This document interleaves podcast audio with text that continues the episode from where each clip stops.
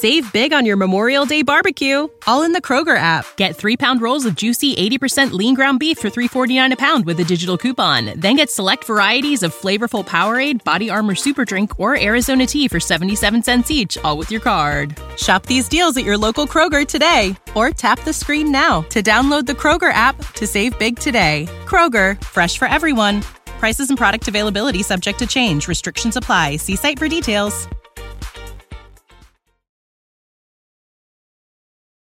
Hi, I'm Matt Lieb, And I'm Vince Mancini. and this is Pod, Pod Yourself, the, the Wire. Wire. Hey, the Wire podcaster Vince Mancini and I go through every single episode of The Wire and, And talk about it. Thank you once again for listening to the world's only The Wire podcast, The Wire, a show about moms. I don't know. Uh, it's a show about moms. And dads sometimes. And Just dads. not, yeah. It's a show about parents and Mhm. about how Parenting. sometimes the nuclear family is bad, I guess.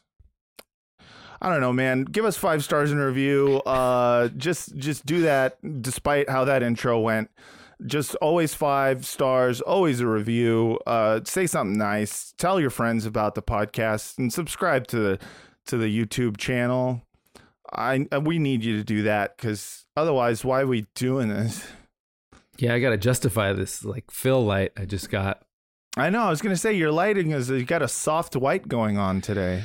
Yeah, I, I am a soft white, and I You thought are that would be fitting for me You're not a spicy white. You are you are a soft white. Like you're white, but only recently. Mm. As an Italian, Yeah, if yeah, you- that's if true. it makes you feel bad, I do not consider you to be white. okay, all I just feel like Sure. you're like a crypto desert people. You Mhm. know, there's no reason for your skin to be that olive, and it makes me think that you are um, a person of color, which is a compliment. Sure, I'll, t- I'll take it as one. We're starting off bad. Um, today we're gonna you be took us down this road. You can't I complain I about the know, scenery there. I, I do this thing where I yes and my own brain, and then, and then it just keeps going, and I gotta stop myself, but I can't. It's great to see you without like the the sweaty uh, exuberance of the childless, and uh, and to Mm. get you right in there with just the uh, exhaustion, Exhaustion, the exhaustion Total- of the of a dad. Total total tiredness at all times uh like a, a general fatigue that i've never had to power through before because i've just been able to be like uh, whatever. I could just sleep more. But now i can't sleep more. So i have to do this. Season today we're talking about season four episode 10 of the wire misgivings. Uh, and uh, and boy, what an episode we have, and what a guest we have! Because our guest today, he is the co-host of the Hallmark movie podcast Christmas Town that he does with friend of the pod David J. Roth. Ladies and gentlemen, welcome Jeb Lund. Hooray! Yeah. Hooray. It's it's me. I'm sort of a flat white, uh, just Yeah. like from a buffness standpoint. Yeah, yeah, yeah. You're kind of like a like a I don't know, like a straight cut gene. You know? as as a white. Like I look at you and I go like, yeah, that's a white. Like a you know, a good like a pink almost. Like if I showed up at the gym, Cutty wouldn't even say anything about it. He'd just sort of shake his head grimly, like, "No, Yeah. No, too you- flat, too white." Yeah, he's like he'd look at you like I can't help you. I can help these kids who have been uh, mul- uh, multiple molestations, but I can't. I can't help you with your. I'm just kidding. You've probably got a good body. I'm sorry. Oh, oh, Jeb, Jeb, Jeb. I'm so glad to have you on to talk about The Wire. Thank you. I'm delighted. Oh, Go ahead. No, I'm I'm I'm delighted to finally like have a place for all of my tendentious wire opinions that were collected in the uh the aughts Oh. and that haven't been deployed since. Sounds like you have some takes built Yeah, up. do you have some some hot takes about like do you what what do you think of season 5 for example? Uh, you know, it's- So I haven't gone back. I gave Okay, it. okay. I watched it once, Once, yeah. and then I thought it's not as bad as everybody said. But if I bad. see it again, Yeah, yeah, yeah, yeah. maybe I would agree with them. But I disagreed, and I was like, I'll leave it there. Ah, yeah, yeah. I mean, I think that if you try it again, it'll be even better than the first time around. That's what I think. Because you said it's not as bad, meaning that you were like, it's kind of bad, instead of thinking, this is the best season of television I've ever seen in my goddamn life.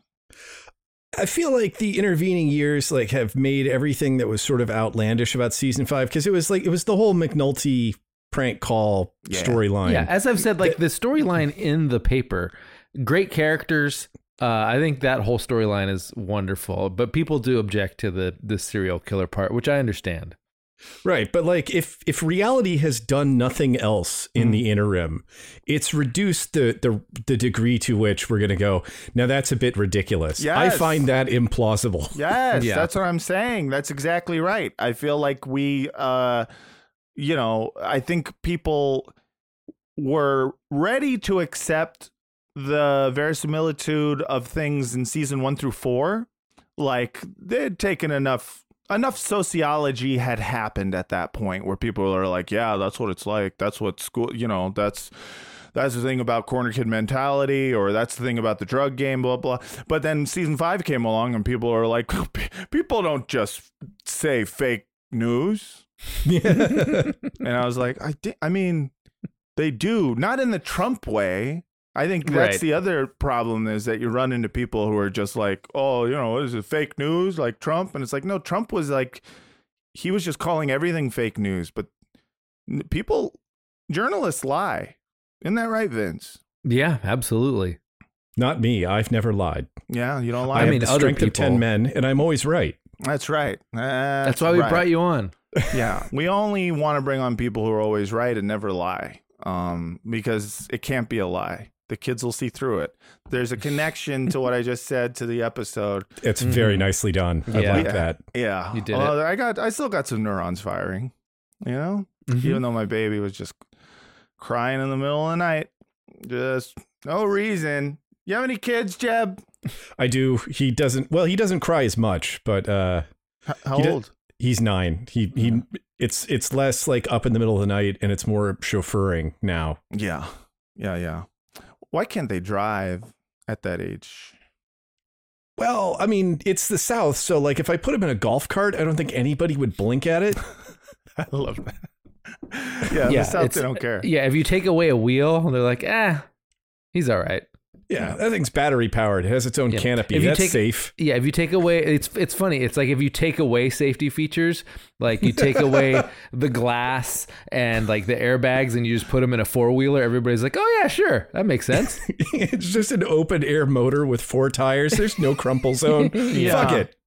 That is kind of a weird thing we do. I feel like uh, that the same thing when I go on a bus. I'm like, is this because there's just so many of us that it's like, no, you're all each other's seatbelts. No, it's it's safer because that guy up there is really tired, and he's had he's had to talk to a homeless man all day. and he just got stabbed. So it's- he's it's much safer in a bus. No, yeah, and it's filled with metal poles. I'm kind of uh never really understood the uh whole, you know, there is no safety on a bus type thing. Yeah, that whole episode of uh, of House, like the the season four finale Mm. with the bus accident, I was like, that's completely unrealistic. Nobody would have been hurt. Yeah, it's impossible to get hurt on a bus.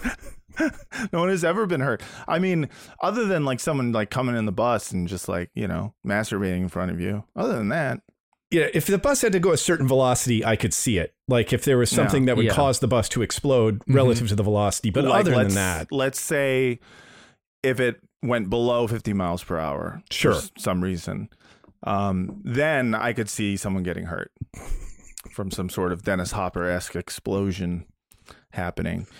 Did you ever see Speed 2, Jeb? in the Dollar Theater, um, I recall that there was Jason Patric in a boat, and that's about it. But it was also a Dollar Theater where they didn't ID you Oh. and they yeah, served beer. Yeah. I too remember Jason Patric in a boat, and it just it felt like it didn't have quite the same urgency as a bus. People are like, "That cruise ship can't slow down." And then Yeah. it's like, what do we do? Well, we only have uh, 45 minutes until it arrives. Um, I don't know. I guess we could just pack up the dock. Right. And can't you just keep going? It's not like there's a lot of obstacles. Yeah, I mean, there's not. I mean, the seven tenths of the Earth's surface is not rush hour, right? Right. I'm just saying. I hate you. Vince, you ask a question. I'm I, tired. I was just laughing at obstacles and I liked it. um, hey, you guys want to talk about The Wire? Oh, okay. But this is not a The Wire podcast. No, this is a The Wire podcast. And we, of course, cannot start the podcast without first playing the theme song. Pod. Pod. Pod. Podcast. Podcast.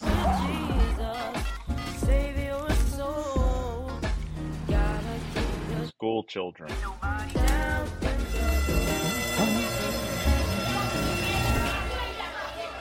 Season four. All right, ladies and gentlemen, and everyone else, once again, today we're going to be talking about from season four of The Wire, episode 10 Misgivings. This episode came out November 19, 2006. Vince break us off a little piece of that synopsis. I'll give you this synopsis. I'm going to warn you. I didn't. Uh, I didn't try to make this one clever or anything. You Burrell is calling Carcetti's bluff thanks to Clay Davis, who is playing all sides. Mm. Prez is still teaching the test, and Herc is still working Bubs to get his camera back without offering much in return, which I'm sure will work out great for him. Meanwhile, Namond spends the night with Bunny Colvin. Lil Kevin is trying to clear the air with Marlo. Chris and Snoop help Mike with a problem, and literally everyone is living out the adage shit rolls downhill. That's 100% correct. That is why you are a professional critic. You understand themes Mm. and motif. They say a, review is 80% summary. So, you know, I just cut out the other 20% there and let it rip. Let it rip, dude. You don't Yeah. need that 20% anyway. I just want to know what happens. hmm Uh, but before we talk about what happens, I want to know what happened at the time that this episode came out. That's right, Matt. I think what you're trying to say is that we cannot evaluate art divorced from its cultural context. We got to put some of that cultural context back in, and we do that with a little thing that we like to call the back in the day machine. It's a bad time for newspapers. The news hole is shrinking as advertising dollars continue to decline. There ain't no back in the day. Machine tells the tale, son. Have you ever noticed that the guy in the blue shirt in the background of that scene kind of looks like Brent, producer Brent? Let me see again. Uh-huh. That guy right there with the glasses. he does. He's Brent. It's Brent back there. Hey, What's he Brent. doing? Hey Brent, were you were you in the wire? hey Brent, was you? Yeah, What? that's me. Oh yeah, I've been, I've been doing background acting for a long time. You can You see did- me in that. You can see me in For All Mankind. So Oh hell yeah! that one's Fuck yeah. true. You actually, if you watch For All Mankind, which you should, I have it's seen great Alt for All Mankind. Who are you in that? I'm just one of the employees at Helios. Shit, I need to yeah, rewatch. Go watch it. Tell me what episode. It's a episode. good show. Are I'll you in a find it. bunch? Nah, I think just one. That rules. Yeah, It's a great. That's a great show. but it's. I mean, I mean, The Wire and For All Mankind. I'm in two of the best shows. Two of the best Yeah. shows ever made. That's right. Yeah. Uh, so today, f- for uh, whatever this segment is called, uh, Back in the day machine. Back in the yeah, that's right. We're going all the way back to November nineteenth. Jeb, we're actually really good at podcasting. In case for a second you're just like, what is going on with these guys today? Vince is drinking tea. I figured I was just getting hustled, right? Like I was just Yeah. like, oh, this is going to be, I'm going to coast through this. and then in the back third, you're going to be like, bam, here's the analysis. And I'll be Yeah. like, fuck, these guys are so good. No, no, it's gonna be. It's only gonna get worse. that's how. It, that's how it works. But It's like uh, we're carrying a raft that has water still in it, and we're just we're not doing our part, and the water's kind of sloshing back to your side, and you're gonna need to like really lift that boat a lot. You know, it's not a bad idea for a podcast. 'Cause Have the- one where the hosts kind of give up like partway through and just use the guest's fear of silence to have them continue talking. That's You how the I mean? cops do their interrogation. I think they just Oh. you know They, You they- could do like an and then we're the uh, you could do like an and then there were none thing where you start out with like eleven hosts Yes. or ten hosts and then yeah and you, and you keep get going down. down. Agatha Christie. Hmm Um, we're going all the way back to November 19th, 2006.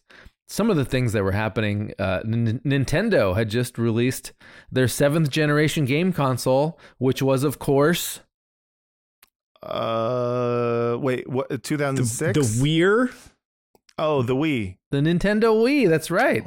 They released some Wii all over America. Oh, I love Wii. how refreshing. Yeah, everybody Wii liked is so it. hot right now.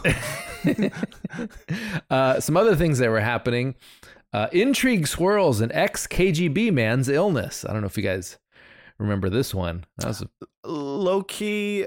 Um, was this the one who uh, is now like he's tr- he's like kind of the opposition to Putin, and he's uh, oh no no this guy's dead but uh, the british Yeah, police I don't see how that disagrees with what he was Yeah, suggesting. no, what are you Yeah, yeah, I think that guy's true. dead too. Mhm. He's definitely like in a prison somewhere, and no one's talking about him. Uh, the british police said sunday that they were investigating the suspected poisoning of alexander litvinenko a former KG, a Russian former KGB operative living in exile in Britain, who had Hmm. been inquiring into the killing of a journalist in Moscow last month. Well, Isn't that uh, uh, is this this is not the same? What, what's No, the name of different guy. what, what's the name of the guy who's in prison Navalny, I think you're yeah, thinking of. Alexei Navalny. Yeah. Yeah, yeah, yeah, Yeah. yeah. They all sound the same to me. That's right. The Russian authorities had no immediate comment on suggestions and news reports that the Russian Secret Service had poisoned Mr. Litvinenko, Mm. who was hospitalized and seriously ill. Uh, Mr. Litvinenko is depicted by fellow exiles as a prominent critic of the Kremlin, and he had told them he was looking into the killing on October 7th of Anna Politkovskaya, who had made her name as a critic of the government's policies in Chechnya and who was gunned down at her apartment building. Uh, last week, Mr. Litvinenko told reporters he began to feel sick within hours of meeting with uh, an Italian contact identified only as Mario. oh, you should have known that that was a setup. If an Italian guy comes up to you and goes, "It's a me, Mario," he's gonna poison you. Uh, I ordered lunch, but he ate nothing, Mr. Litvinenko said. Oh, there's according a, the your Sunday second red flag. An Italian who's not gonna eat. Mm-hmm. Get out of here, Mhm. manja. They love to do it. That's not a real Italian. Mhm. Uh, he appeared to be very nervous. He handed me a four page document, which he said he wanted me to read right away. It contained a list of people, including an FSB op- officer, who were purported to be connected with the journalist's murder. Uh, I do feel very bad, Mr. Litvinenko told the Sunday Times. I've never felt like this before. Before my life is hanging on the ropes. Uh, Damn, I think he lasted a few more months after that. That's so. yeah, cr- it was. They did a they did a criminal intent episode of that. Lee Tergesen was the journalist who got uh, poisoned instead of the uh, the Litvinenko uh, Mankey and uh, veteran of uh, homicide and Law and Order in the O- in Oz, like the whole Yeah. the Wire casting universe. Yeah, the whole the David Simon, Tom Fontana multiverse. Oh, man. Yeah. That's crazy. I, I feel like it's weird because like whenever you hear about a poisoning, it's always the Russians, and I feel like for a society that like prides itself on being so manly, it's weird that they use a woman's weapon. Wow. Wow. Poison is a woman. None of them poison's a hears the, woman's hear weapon. this. And like you know, the Borgias, where are they? Are they just sitting this one out? Like, where's your flex? Right? Somebody took your brand. Yes. What are you doing? Yeah, you're just gonna let the Russians be the poison guys? Yeah, come on, What's the point of view anymore? head out of your ass. Yeah, Jesus. fucking ridiculous. Uh, Embarrassing. else, yeah, embarrassing. Elsewhere, uh, U.S. and Russia sign accord on WTO membership. Uh, Oh, yep, okay. yep, yep. They're going to be in the WTO. Fun. Uh, White House. where I was when the signing happened. Yeah, me too. I was I was uh in college. I think. I don't know. I don't you remember. You don't remember where you were on that day? Probably just masturbating. cool. Uh, elsewhere, White House scrambles for exit strategy, uh, which is, of course, about Good Iraq. luck with that. Yeah. A stay the course U.S. policy in Iraq has suddenly veered toward a change the course posture, but with little certainty about what it will be changed to. Uh, after three years of repeated insistences by President George W. Bush that he would accept nothing short of victory in Iraq and that the proper policy was in place to achieve that end, Yeah. everything appears up in the air amid an intense flurry of new studies and proposals about the war. Gotta love a gotta love a good study. Thank God we won eventually. I, you I know, at the time, I remember thinking, I don't know if it, if we're going to pull it off, but eventually, you know, we we thought about it, we had the plan, and we did it. Yeah, Yeah. It was, we just needed a few more surges, um, and then you know the Iraqis were like, fine, and then everything was roses after that. There's, uh, you know, what's funny about this? Uh, I s- uh, this is a tangent, but. I saw a uh, tweet by a uh, Ben Dreyfuss. Do you guys know this tweeter named Ben Dreyfuss? Yeah, Richard Yeah, I met Dreyfuss' Ben. son. Yeah. It's oh wait, oh, is that Jeb's let, met him? Holy Yeah. shit! you've met him? You know Ben Yeah, Dreyfuss? I, I met him at a bar in New York called the Scratcher in the, the village. Is what uh so I mean I don't know if you guys are best friends or whatnot, but he wrote the dumbest thing I've ever read in my life. Uh, I hope that's okay. Ben will sometimes he has some problematic tweets. Yes, I think he just I I assume he just is just like whatever. Let's see what happens. yeah, Uh, he's but- he's he's still tweeting like it's 2010 out there. Like there's just no rules. yeah, but he tweeted um you know, because people were, you know, saying regime change wars are bad in these times of ours uh, currently. And he tweeted something like, you know, the one thing people keep forgetting about the war on terror is uh, we won. And I was like, what the fuck? What? How? That did- wasn't a joke though. No, no, it was dead serious. Like, look at it was basically look at Iraq now. Mm. You know, it all worked out. And I was like, you don't remember when we pulled out and then ISIS happened and spread throughout the entire Middle East and we went, uh oh. oh no, that's worse, guys. Uh, I just, I love that. Well, I look, it. all's well that ends well, Yeah. and you know we're here. hey, Ben, if you're listening to this podcast, uh, shout out to your dad. I think he's fucking great in Jaws. Also, five and subscribe, please. Thank Five you, and Ben. subscribe. Yes. Uh, finally, we got uh, the St. Louis Post Dispatch asking their readers for suggestions. Well, not f- suggestions, but for their readers' choices for their their dream ticket for 2008. Uh, 2008 Dream Ticket. yeah. Uh, th- some of the responses: the Democrats have an obvious ticket that they'll let slip through their grasp. Clinton, Obama. Uh, oh yeah. another- Yeah. God, I hope they I hope they do that one. Another reader says Obama for Prez, Danforth for Vice. Both parties running on the same ticket in a change from the usual. Nobody will know who to point fingers at. Yeah. Um, no, that's that's a good. Uh, that's I, I I love that as just like a galaxy brain take. Like, what if a Democrat Republican ruled together? and it's like, Yeah. yeah. that's how the world works. Simple. Well, that was the 20 that was the 2004 dream ticket was it was going to be McCain Lieberman, right? We're Yeah, like just come on, right. John, you got to pick. Yeah, we Yeah. got a, we got a few more of those. I don't remember who Danforth was. Who was Danforth? He's the Uh, fourth Dan. Yeah, that's exactly it. sure. There were Uh, three others. Other responses. Uh, I'd like to see Gore Obama, but it will never happen. Perhaps Obama Edwards. I'd take almost anyone over Hillary.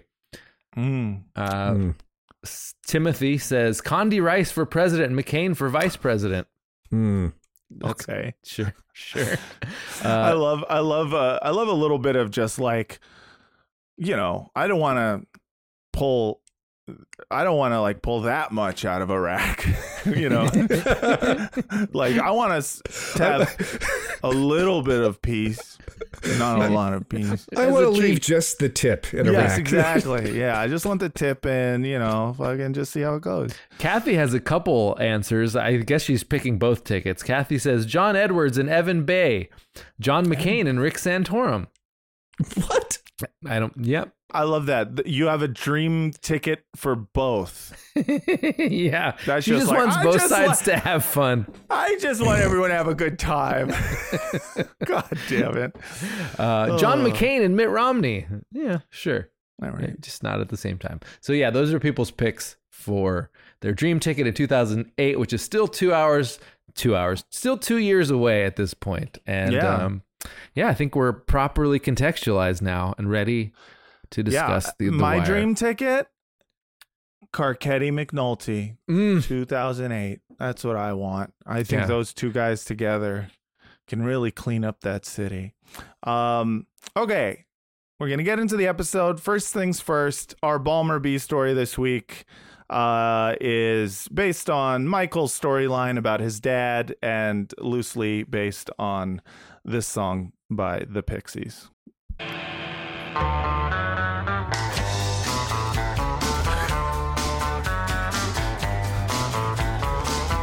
Outside, Chris and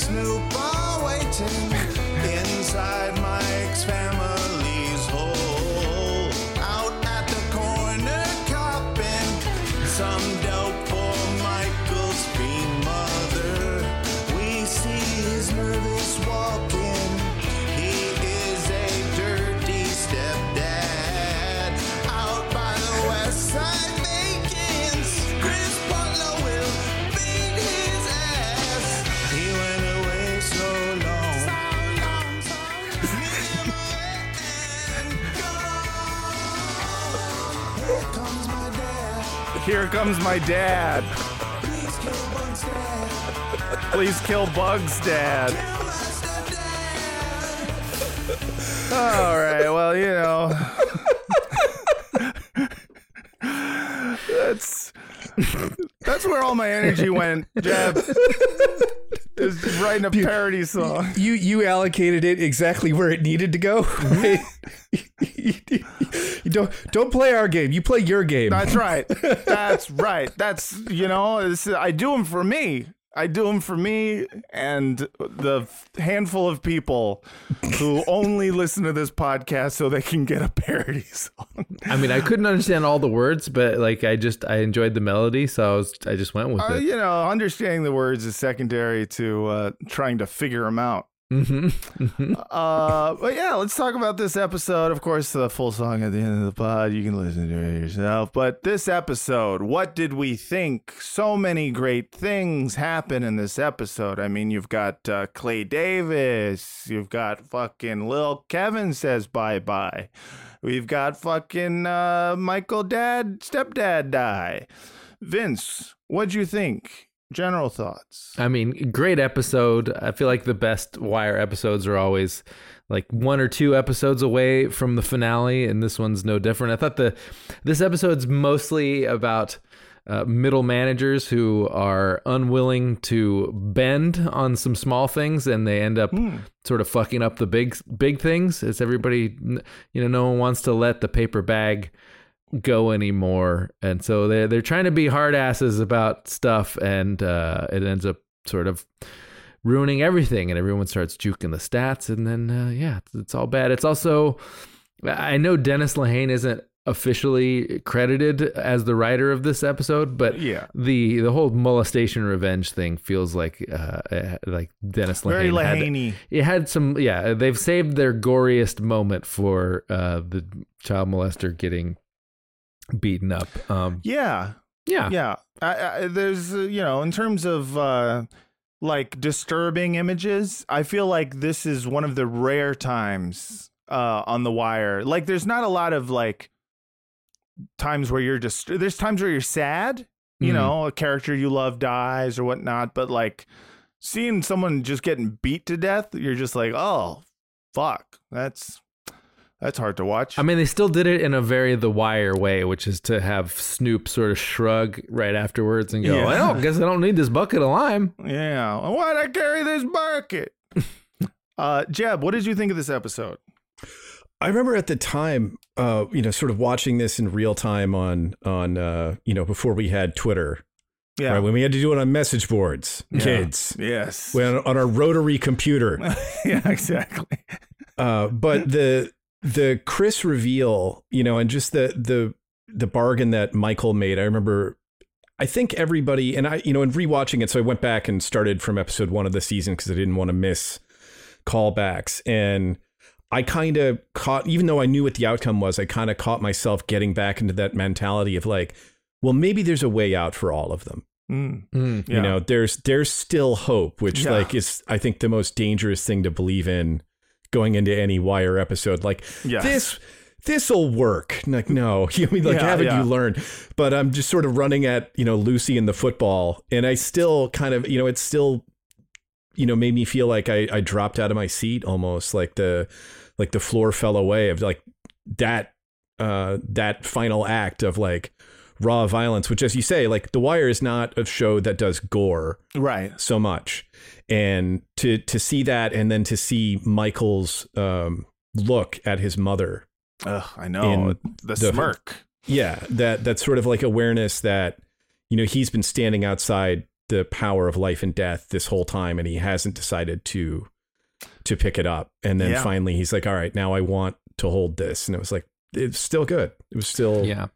Really It's- striking. Yeah, it is. Uh, it's definitely it's it, one of the darkest endings I think of an episode of The Wire. Um, you know, Yeah, and I mean, just sorry, like talking about uh, like watching it, uh, hoping for a happy ending, even though you know like what the outcome is. I sort of did the same thing with this episode because I you know, I try to watch these twice before we record, and uh, on my second watch of this, which is I don't know, I've already watched The Wire through at least two times before this, but uh, I found myself the second time uh, like looking for reasons why little Kevin like did this to himself, like where where he's like, oh, but you were you were supposed to tell him to go to the alley, not farm it out right? to Randy. And I was like, oh, see, he he did fuck up. This is sort of his fault. And then he sort of tries to get out of uh, I forget what else he says in there. Like he there's there's one thing that that, that he sort of lies about uh, one minor point, but it's it's He two of these like my uh, like he, t- he lied about whether or not he told Randy what happened to Lex. Right. Yeah, that's right. Yeah, they ask him Yeah. like, if did you tell and he- did you tell Randy what happened? He's like, no, I swear. And I was like, Yeah. see, he did the wrong thing, and he also lied about it. So if Yeah. that were me, I clearly would have done it uh, the right way. And, Right. Like it's like this weird self. I think we this all self, do that. self-protecting way where you're like, see, like if it were me, I would have done a smart thing and not yeah, gotten I, I myself used to killed I in a vacant to, house. uh, Like for some reason, I've talked about this, but I was like really into watching like uh, death videos on the internet.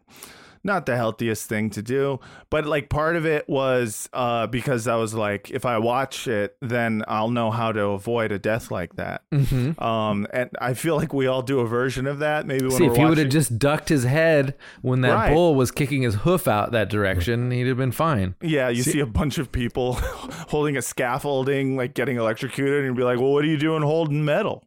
Yeah. Don't hold no metal, no, then you won't die." I just I can't imagine what it was like a couple years later when you were like ISIS. Hell yeah, tutorial right here. Yeah, no, I, I was actually I was uh, pretty impressed though with ISIS because what ISIS did, um, this is a tangent, but I mean, let's go for it.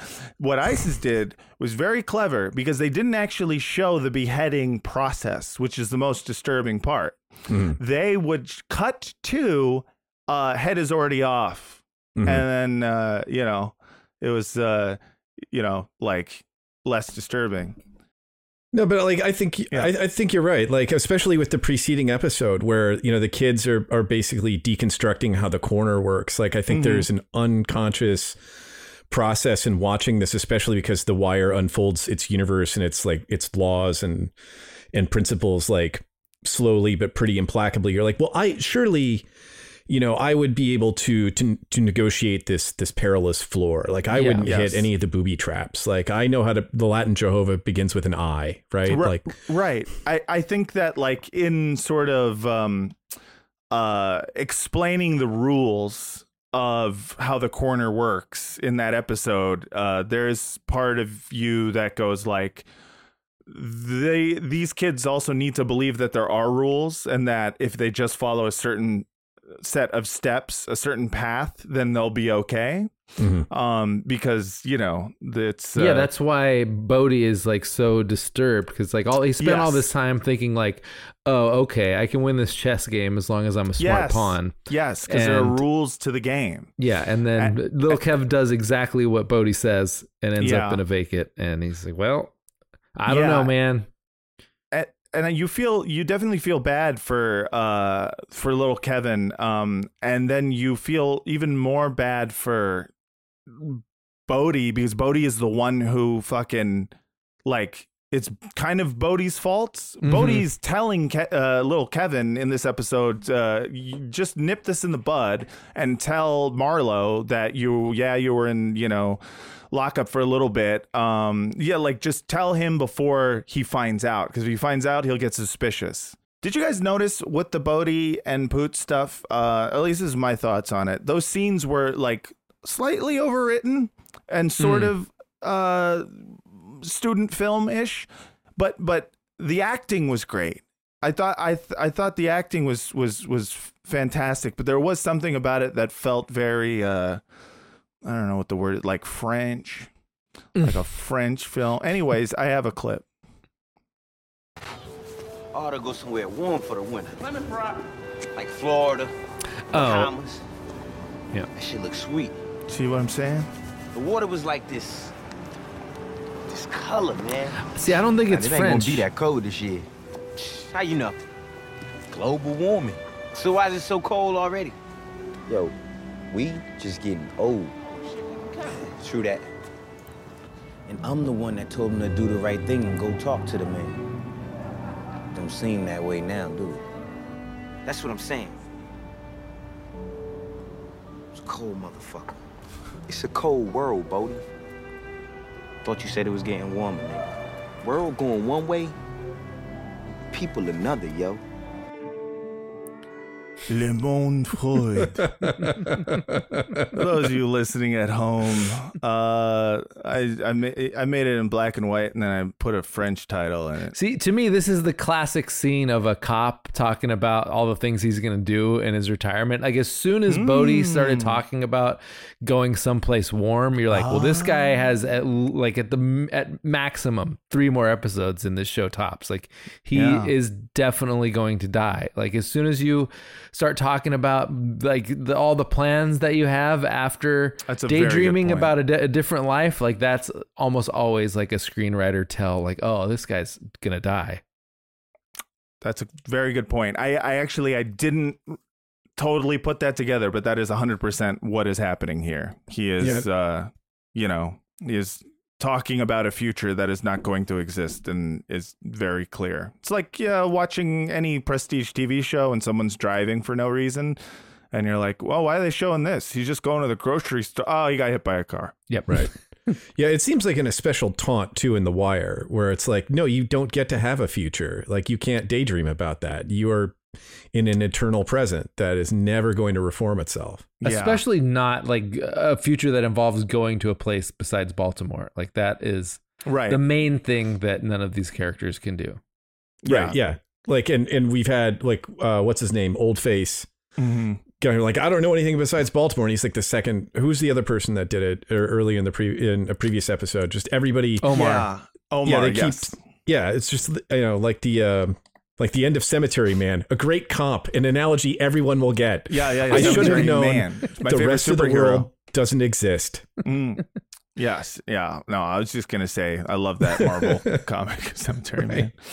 Um, but yeah, no, uh, like you're 100 percent right. We'll see what happens with Bodie uh, going forward in the future. But I mean, it's, a very writerly line, like the world going one way, people going Mhm. another. But Yes. it's a good line. No, Like, it is good. It is very, very good. I guess what I was getting from it was I was I, I didn't get what you got, which you're hundred percent right about, which is like you know he's talking about some nice clear water that he saw in uh, in the Bahamas on TV. You know what, what's he? What, what is all this? Is this self indulgent masturbation? And it's like oh no, it's just kind of foresh foreshadowing, I guess, a little bit. Or Yeah, know. it's gonna make you feel bad when he gets killed because you're like, ah, he had never so many other things that. that he wanted to do. yeah. He never got to see if that. only. that clear, clear water in the Bahamas, and you know, and I'm sure there's other things you wanted to do. Well, it, it's funny that you point that one out, Matt, as like being a little bit, you know, writerly, or at least sort of, Mhm. I guess, showing the hand of the uh, of the show, right? Because like the the moment that hit f- like that for me, I had forgotten how, um, you know, I don't want to say like pedantic The Wire can be, but like the Mhm. minute when when uh Mr. Prezbo is talking about like I know what this is. This is juking stats. Y- And yes. you know the whole time up until that happened, I'm like, well, I'm very clever. I've noticed that they're juking stats, and then he says it, and it's like, motherfucker. Yeah. Yeah. Yes. Let me figure it out. No, there is. Yeah, I completely agree. There are, uh, uh, on occasion, uh, The Wire will throw uh, the viewer a bone and tell you what they're doing. Which Mhm. I, I, you know, I, part of me wants to go be like, you don't need to do that. I already know. I'm fucking smart. But also, uh, I think it's probably appreciated for, I would say, a good percentage of viewers who like couldn't even finish the first season because they're like, what is this? I like it. Like if you're doing a thing, if you tell me that you're doing a thing and the thing is smart, I'm like, okay, that's good because I feel like the a lot of uh, like independent movies do the opposite, where they make a style choice out of like not being specific with the themes or being like, like obscuring their own themes because they want to you know be venerated as uh, subtle and uh, yeah like having a light touch as auteurs which is great i guess but i don't know. To me i'm just like put your name on it man. Like tell me you, you had uh, like this is this is your chance to make a statement and you don't and you don't want to say it because you're like afraid of getting criticized or something like right. yeah uh, I, I totally get what you're saying with the wire where it it always tends towards that uh we're doing a thing now Right. I mean, and and not. I mean, not holding your hand is what it tends to do. It's just like. Well it mm-hmm. tends it, it, it doesn't hold your hand with like exposition but like Right. thematically it's Oh, usually sure, pretty yes. on the nose like No, right. I, I I do think though there is a there's a barrier there for everything in the wire where like in order to know they're doing a thing, you first have to know kind of what people's names are. Yeah, yeah, You, yeah. you first have to be able to follow the show, which I feel like in season four, you know, I think they've got down pretty great. I this think is i mean th- that that plot line in particular is a rare moment when there's two characters there being like yeah but remember when we did that thing before like Uh, yes, usually wire right. characters like do not do that they just let you pick up on the parallels Yes, yes, that's true. There's sort of a Simpsons esque uh like facet to it where it's just like every episode starts from the beginning. There is no, you know, there is no time we murdered our best friend. Um, but yes, no, they did, they did do that. Um, but yeah, little Kevin uh dies, and simultaneously, in kind of just like uh one small moment while Lil Kevin is saying, you know, hey, it's Randy, it's Randy's fault, you know, uh, Randy talked to the cops or whatever. Um, you know, he, Marlo says like, nah, he can't hurt us, and Snoop goes, he a snitch though, and all he says is, yeah, put that out there, and then moves on, and that little bit is gonna fuck up Randy's entire goddamn life. Like Yeah. it is, it's so, uh, it's just so dark how like just kind of an as an afterthought you can ruin this little kid's life. It's it's not nice, man. Yeah i like it better i like it better when characters are friends like when Me too. like when Carve remembers that there's a cop that he's friends with Who's named bald? Bunny Cole. Yeah, Colvin, and yeah. uh yeah, and then they they make the when they're making connections like that, that's great. Yeah, no, I like Just it. Cool like it. guys that you want to hang out with. Yeah, I, I I do like when everyone's friends. Jeb, do you like when shows where everybody's friends? Yeah, but uh, you know, I, I want I get upset when they don't live in a realistic enough apartment for me. hundred Um, percent. Oh my god. cavernous ceilings in New York. That that bothers me. Other than that, like uh, I do like uh, the original UK series that was based on the Chums. That was good. That was. Oh, I don't know, chums. Is that is that the original Friends? I think I'm stealing a Thirty Rock joke actually. Okay, but- um, yeah, no, I, uh, I, I like when I like when everybody is nice and friends, and you know that's the thing about uh, where I relate with with Bodie. Bodie is like, what happened? We all used to be friends, and now That's- Marlo showed up, and you know Broke is up like the gang. Quite Yeah. literally.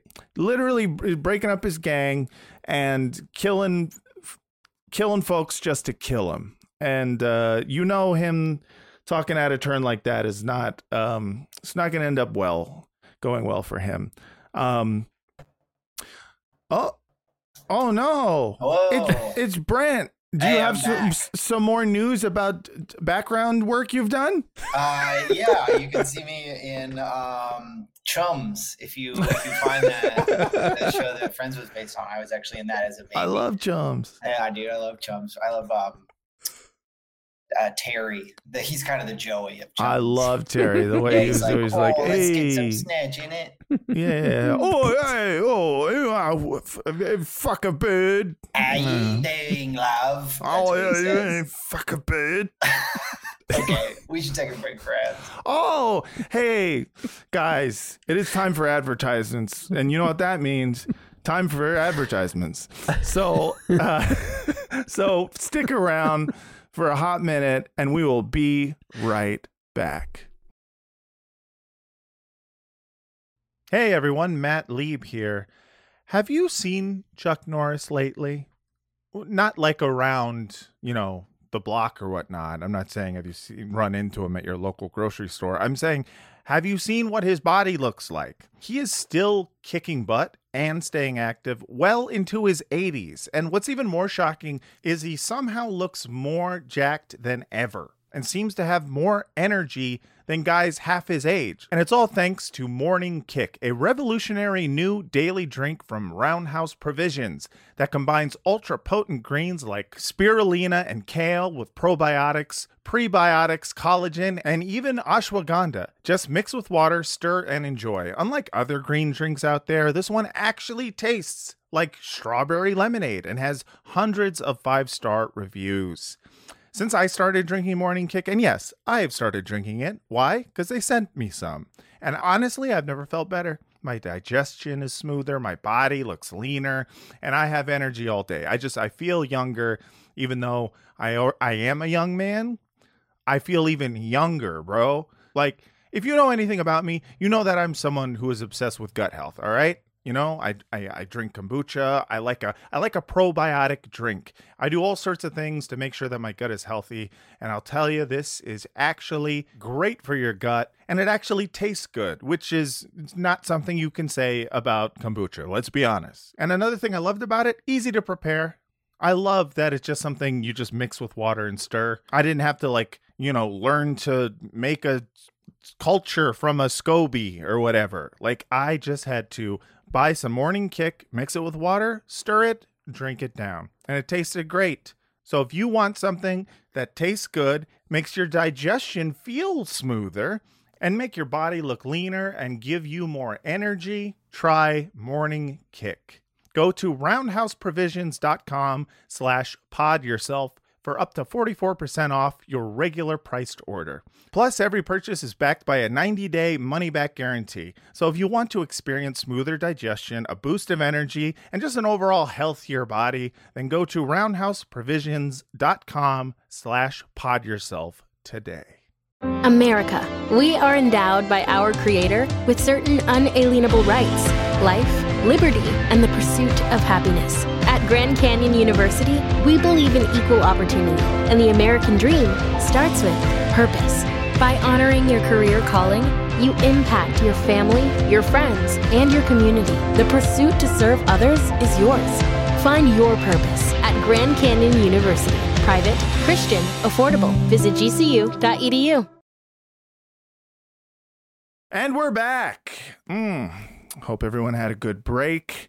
Uh, Herc and Bubs time. Let's talk about what happened with Mr. Bubbles and Mr. Herc.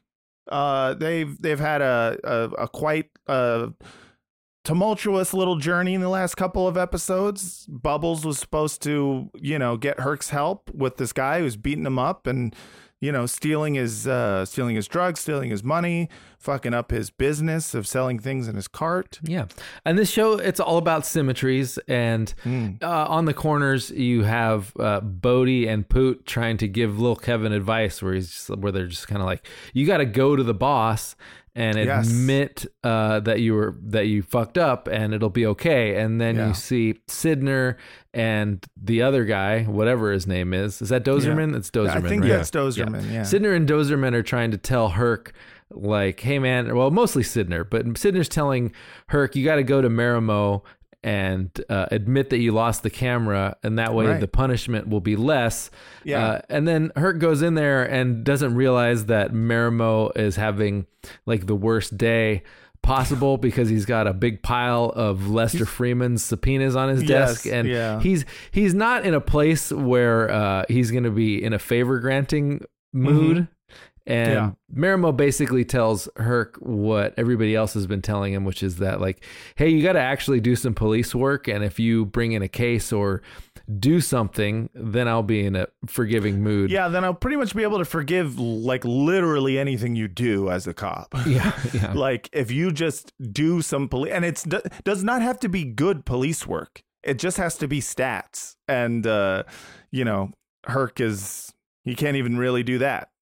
You know, No, he uh, he declines Bubs keeps keeps de- declining Bubs' call, and finally Bubs realizes that uh, his burner phone uh, connected to Herc is basically worthless. right? Because and- Herc will not pick up the fucking phone. I love that in this episode. He gives him a he buys him a phone.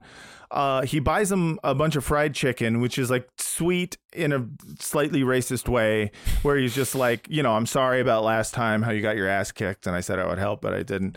Um, You've been beaten. Here are wings. yeah, here are wings. That should that that's and good Bubs for like wounds. that's fucked up, but I am gonna eat these. Well, it's yeah, like the fucking wings. emergency room brought to you by B Dubs. Yes, exactly. Uh, I mean, you know, nothing feels better than uh, when your mouth is covered in hot sauce and a swollen lip. Um, but yeah, uh, y- I mean, you know, this show, like, this is the same thing. Again, synergies. This is the same thing with Michael. Is that everybody in the show is uh, gradually going to come to find out that institutions and authority figures are not going to be helpful in solving whatever problem that Yes. you have. And uh, Bubbles comes to like that stark realization, and you do get one of your like little nuggets of joy that the wire gives you in the midst of like the bleak overview you do see bubs fucking over herc like just perfectly because herc herc this season like he's in trouble because he already got a complaint from the nice lady at the train station when Yes. uh when marlo when Marlo uh, set him Set up, him up, yeah. and now Bubs is setting him up in the funniest way possible, where he sees he see. I love that Bubs it, has this moment that he gets to get one over on Herc while also fucking over the priest and the nuns who like don't give him the time of day. It's wonderful. I, I have a clip of uh, of Bubs uh, and his last straw. and Herc just Morning, ladies. taking the yeah. Sorry. What's that? Herc taking the the the uh, license plate over the phone and not thinking anything of the fact that Yeah. the license plate Not says being "Praise able to God." put the pieces together is so beautifully Herc, where he's he's Yeah. just so singularly focused he cannot. Just Okay, so this uh, drug mule, so he's got a vanity plate. All right, that checks out. Uh, yeah, yeah. It's called. Uh, it's N O T A D R U G M U L E. Okay, all right. I'm gonna go after him. Let's do it. Uh, here we go. Help a man get something to eat. God bless. Morning, Reverend. Soon after. Walks right P past. R A Z G O D.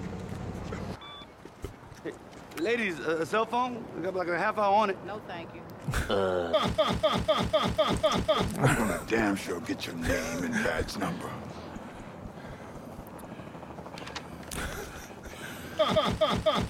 All right.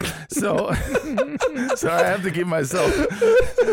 he know, but he, by this point, like he knows Herc perfectly, and he knows he's a big stupid idiot, and that all he's, uh, you know, uh, Herc is the ultimate. Like when you're got a hammer, everything looks like a nail. Like 100%. if you give Bub or if you give Herc the chance to put on a black windbreaker and yes, uh, and that go says uh, that, that that says respect me. yeah, he will yeah. put it on. Yeah, Yes. he's not going to quibble about the details. Like, oh, this is what I'm built for. All right, get call the whirly birds. Get them in the air.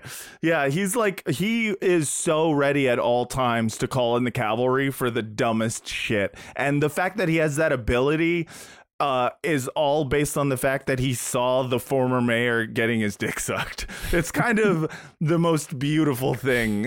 It's, it's like this guy should not be in this position, but he was lucky enough to see the mayor get his dick sucked. Well, Uh, what's fun about Herc too is like he never stops to ask a question about where he is ever at all. Like, and it, it's never occurred to him like you did some smart police work. Was it because you became smart, or was it because you were in the room with smart? Yes, right. And he thought it rubbed off. Yeah. And like earlier, you know, we had there in like four or five episodes back when you know he goes to Valchek uh, Mm-hmm. for like advice, and Valchek's like, "Play stupid." Yeah. He never stops to think about how easy that is for him. Yes, yeah. He like He's rubs his like, hands could- together, like, yeah, I could do that. I could do that. Yeah, I could do that really easily. I, I do it all the time. but I'm really smart. No, uh, what I love about him too is like he reminds he's like when you know when the wily coyote uh just like keeps walking uh off a cliff and he's just walking on the air and he doesn't notice that he's until he looks down and then he falls. Herc's entire career has been him just walking midair, just fucking everything, not knowing that his, you know, that uh, mistake after mistake is going to lead to him eventually falling off that cliff. And uh, you're just never sure. In fact, I've rewatched this show several times and I'm still not sure what of the three things we mentioned, you know, the camera, uh, the train station, and this scene, which of the ones got him actually shit canned? all of them they're all piling up like this Yeah. like this uh, it, it- it- he could have he could have uh he could have weathered accidentally busting a priest or reverend or Mhm. whatever the guy is like in a vacuum like that would have been fine but because he compounded that with like another thing another incident that went down the exact same way and Mm-hmm. uh a supervisor who doesn't like him at all Yeah. perfect Yeah. Um, If only Bubbles hadn't painted that tunnel on the side of the row house. yeah oh, it's so true, man. Uh, He's, he's just so, and it's not realizing that a drug mule would not have a vanity plate is oh so right. wonderful. He, but you know, he didn't know it was a vanity plate. And, He like, this he is has like- to he he did not read. He took each number and letter as individual because he cannot put pieces together. It's this just this is also just like an example of my favorite sort of narrative strategy where Mm-hmm. like the person uh reacts to a petty slight by fucking someone over. It's like an election Mm-hmm. when Matthew Broderick gets caught for uh like throwing away the two votes for Tracy Flick. Uh, Mm-hmm. and it's it's all because there's a custodian there who once saw him like throw a soda Yeah. on the floor. on the floor. Yes. and he's like, I'm gonna pull these out of the trash can and fuck this guy over. That's the same thing with the Reverend. Like Bub says, Hey, how, hey, good morning, Reverend, and the Reverend just looks at him and doesn't say anything. And like Yeah. that is uniquely infuriating. Sure. Like uh, something about that. It's like I don't know. I live in suburbia, and sometimes like I'm walking through my neighborhood, and you wave at someone coming down the street, and they don't wave back to you, and it's such a small thing, but you're just like immediately you're like, man, fuck that guy. Like Yeah. in in that moment, if I'm you could ruin his life. if I'm you could sorry, Your Honor. Up yours. yeah. like if you could kick a spike strip under that guy's car in that moment, like you know you would. And like Bubs just it's like you're getting to live the wish fulfillment of being able to do that through Bubs. Yes. And I think it's also just like, you know, uh, like I was saying, it was his, the last straw for him because at this point, you know, every single institution has failed him. The cops have failed him. The fucking like the corner has failed him in a, a bit because he's like, you guys don't protect your neighborhood store. You know, he is he is completely fallen through the cracks. Now the church is like, fuck you. yeah. and it's just like like in that moment he's like fuck god. Right. Yeah, i if i can if i can kill two birds with one stone here i'm gonna do it. And he does it in such a beautiful fashion that you just are like i mean that's the cleverness of a junkie. I think that's the one thing that is uh you know uh, when people when you watch the show and you see that like Bubs is like particularly clever, he's not always um like doing some like jackass antics. Like sometimes he has a really smart idea. Like the time he had the fish hook and he took the fucking ground stash with a fish hook. Like it looks funny, but it's actually brilliant, you know? And, uh, you know, he's using that junky knowledge of, you know, how to get over on people with the least amount of, you know, fucking blowback. And it's perfect.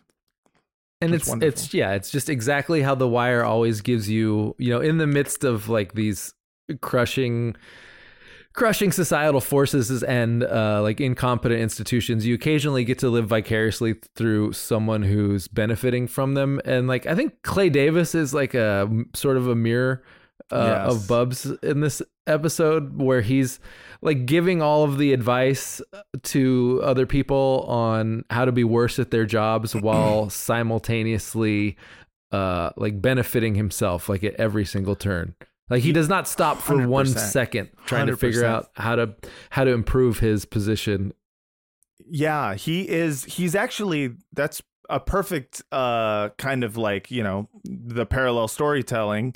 Uh, he is the Bubs of City Hall in in you know of local Maryland politics. Uh, because Yeah. like. He's doing the same shit. He's killing two birds with one stone. He's he's playing Burrell against Carcetti and Carcetti against Burrell, and it's gonna end up with him somehow getting twenty five thousand dollars or something. You know, he's yeah.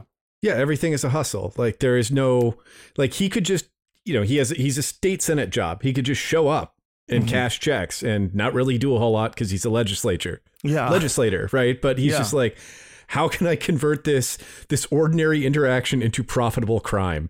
Yeah. he's also I feel like he is sort of a like prescient foreshadowing of the Trump years in that like Uh-huh. He is such an honest piece of shit that no one even really like begrudges him for the bad things that he does. Like he's constantly fucking everyone over and it never really comes back to bite him because he never did anything other than promise that he was going to fuck you over. Like he was sort of transparent about like he's he's somewhat transparent about what a piece of shit he is and so when he fucks you over you kind of just shrug your shoulders and go ah well Yeah. you know that's uh that's clay like- being clay It's like if the scorpion was wearing a shirt saying I'm a scorpion. Yes, Like- yes. It's the scorpion wearing a shirt saying "I'm a scorpion," and on the back of the shirt it says "I will stab you at the end." There is no parable. yeah, it's it's it, where you end up respecting the scorpion a little bit for being just blatantly, like uh, like for being honest, even though you know he's going to stab you at some point. You're like, I know I can benefit somehow a little bit from this Yeah. backstab and maybe I can maybe I can avoid it if I turn my back, you know, real quick.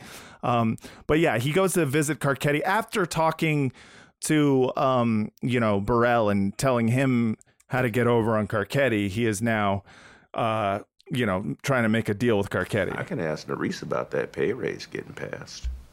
Maybe convince some of the ministers they need to move on from Burrell.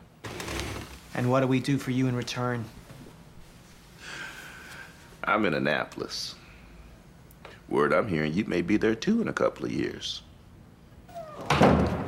Jesus Christ. She.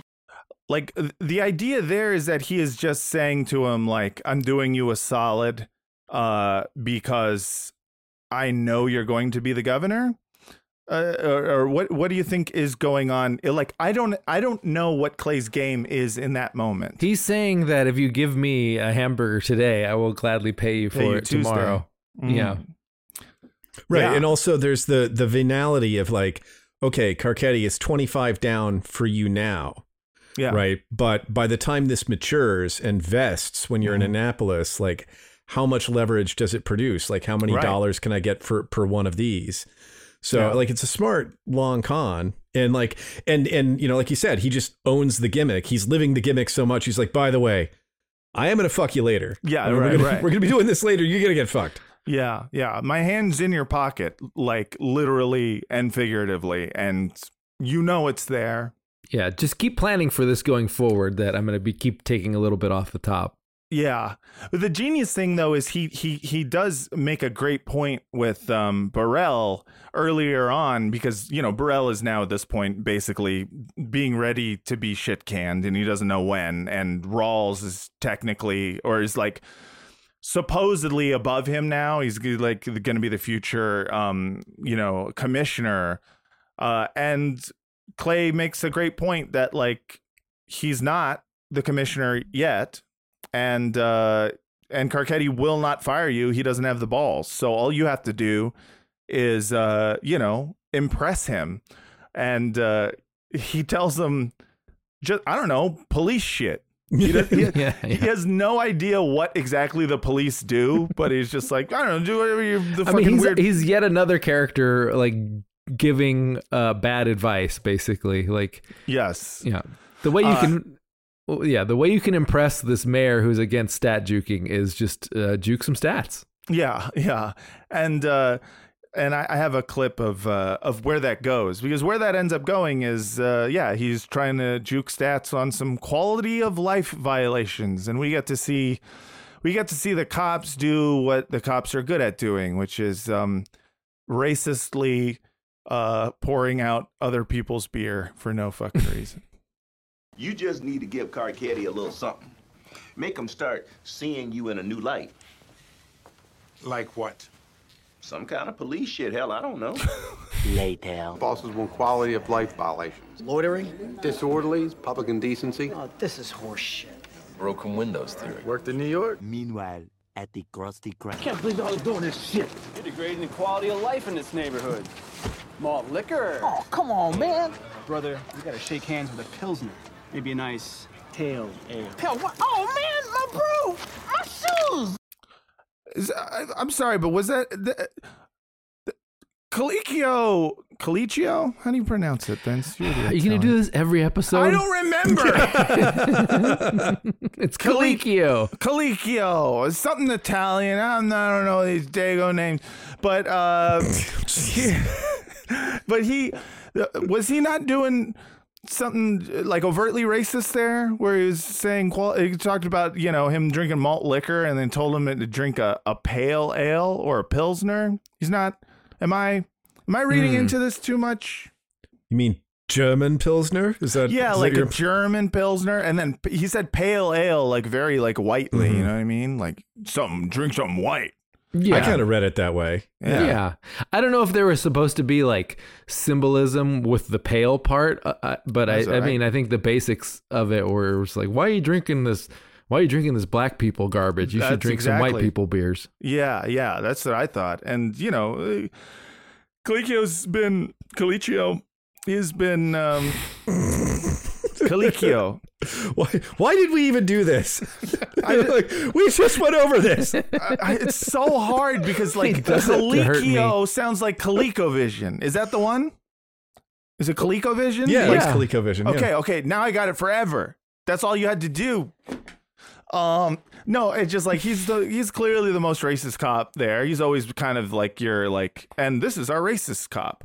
Um, and so I I just assume he's doing some some race shit there. Um, shout out by yeah, the way. it's Bro- like weird. to- It's like halfway between like playful ball busting and uh, racist stuff. Like yeah, like it, it could just be playful ball busting if he wasn't also like putting cuffs on the guy and pouring his drink out.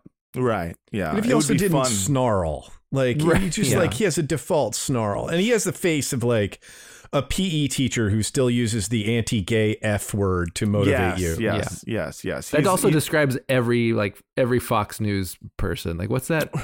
Brent. what, his name's like Brent something. or what- Like that guy's the most PE teacher looking motherfucker I've ever seen. Like he Bret like Baier. Bret yeah, Baier. he like Yeah, yeah. activates something in me where I just want to sock him in the mouth. Oh, see, Yeah. I think I, he looks like Dennis the Menace grew up and then ate too much salt. yeah. He has a bloated face. It's like exactly what he looks like. like his face bloat that like like somewhere between like he somehow has simultaneous face bloat and Botox that erased all his facial features. Yeah, it looks like his skin regimen is uh, get stung by a bee. Yeah. it's like he's like the most allergic man I've ever seen. Uh, yeah, no, but like, He's got a bandolier of EpiPens. yeah, yeah, just there, just every fucking fuck. I don't know why the bees like me. I, should have never ate that queen.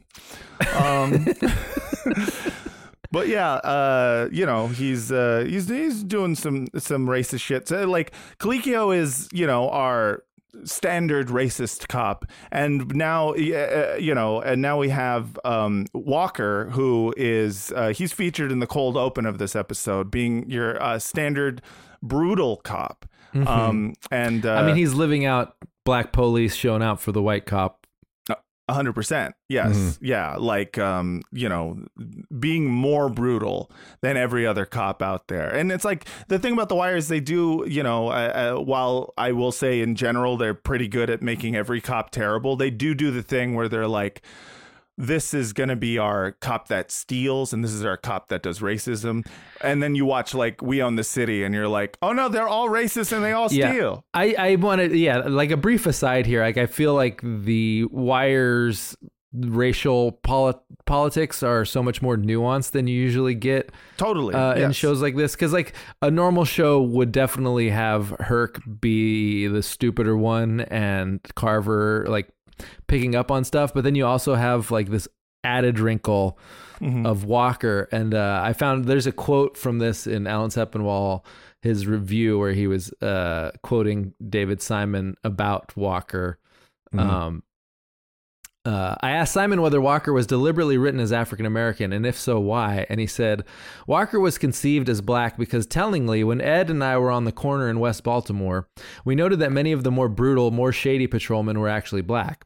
Why is Mhm. this so? Hard to say, but perhaps a mercenary or brutal patrolman is camouflaged in some sense if he is African American.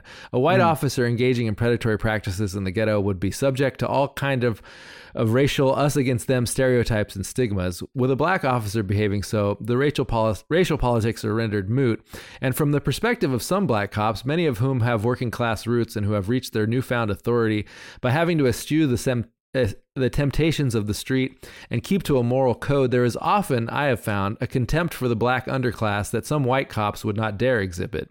It's perhaps easier for a black cop having reached his station in life to heap contempt on those who have not done so, saying to himself, I did it, why the hell can't they?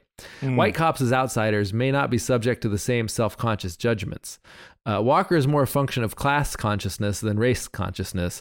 I get a sense that people who still think police brutality is linked to racism rather than classism are about 10 years behind the street, which. Uh, Interesting. I, I, I think it's an uh, articulate explanation. I, I still think I like NWA's version uh, better, but uh, yeah, he yeah. Yeah. No, it's yeah. Simpler. it's so weird to hear him talk like that after like the last 10 years of him of him on Twitter tweeting like you fuck shitting dick cocker Yeah, You're like, yeah, yeah, yeah. Yeah. I'm reading that wondering like if he wrote that in an email was or if he sa- actually that's Yeah, he had if he what I was said that out loud. I was like, no one is that fucking articulate way. out loud. Yeah, when he says interview, he means is a, that's an email chain for sure. I was like, nah, fucking got he got semicolons in his speech. Eat a dick. I mean, he's a great writer, you Yeah. know, so I don't uh, expect him to not be able to speak well. But nah, that's he wrote Not that. one M dash. Get out of here. Yeah, what the fuck. Um, he didn't say like or um. That's all we say. That's most Mm-hmm. Or of this. pod. fucking, fucking. like when I was writing uh, fucking When I was writing Walker. this fucking Shakespeare. Um, yeah, that's what Shakespeare said every time he was interviewed. Um, out of the way i'm shakespeare yeah, oh me, I was writing fucking Shakespeare over here. i got iambs over here Yeah. Uh, but yeah, no, I've uh, I have a little bit of that cold open. Um, and while I completely agree that you know they're showing this Walker as this, uh, you know, as the way David um, Simon described him, my favorite part of this brutality scene, which is hard to say, um, but when my favorite part is one of the reasons Walker goes so hard on Donut after stealing this car um, is because of the paperwork that's going to Yeah. be involved. Uh, and I, I just have that cold open.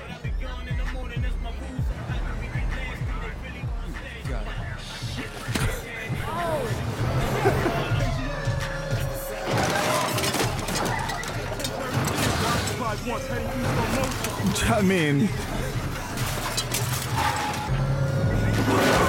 and also Walker hits the driver at one point. Little motherfucker. You know how many cars you hit? What?